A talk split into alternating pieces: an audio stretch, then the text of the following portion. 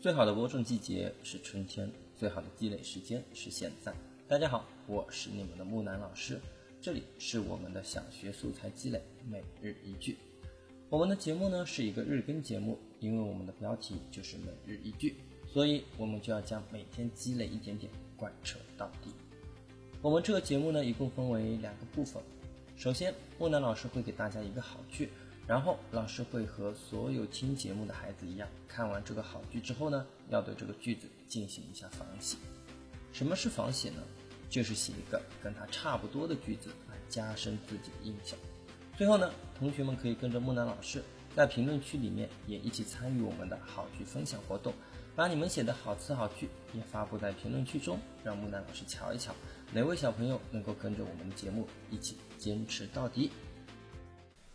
那么继续来到我们的小学素材积累每日一句，今天我们写什么呢？今天我们写春分，啊，用来描写春天的这个风的这个好词好句啊。我们先来看一下，它是这样子的。他说：“春风迈着他那轻盈的步子，迎着灿烂的阳光，在路边，在田头，撒下了许多绣花针似的小草，染绿了无边无际的原野。”这是一句比较简单的句子，因为木南老师以前说过了，像这种比较简短的句子，描写起来都不是特别的难。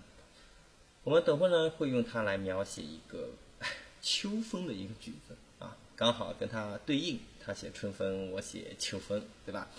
它适合几年级呢？呃，它适合我们三年级以上啊。如果说你基础比较好的两年级想要挑战一下，也完全没问题。那么写完之后，也可以发在我们的留言区里面，让木兰老师来瞧一瞧啊。那我们继续言归正传，我们来讲一讲我们哎如何用春分再来写这个秋分啊。木兰老师是这么写的：秋风迈着他那愉悦的步子，迎着金色的阳光，在田野、在果园撒下了丰收的果实，吹散了蝴蝶般的落叶。好了，木南老师呢已经完成了我的仿写了，那么接着就要看我们的孩子们了。同时，这也是我们今天的作业，大家可以把仿写好的句子回复在音频下方，看看老师和你谁写的更棒。如果喜欢我的小伙伴们，记得关注一下我的公众号木南书院，同时也希望大家可以订阅、点赞、转发哦。建议大家都尽量点一下赞，因为孩子们可能因为各种各样的原因会偶尔漏听几期节目。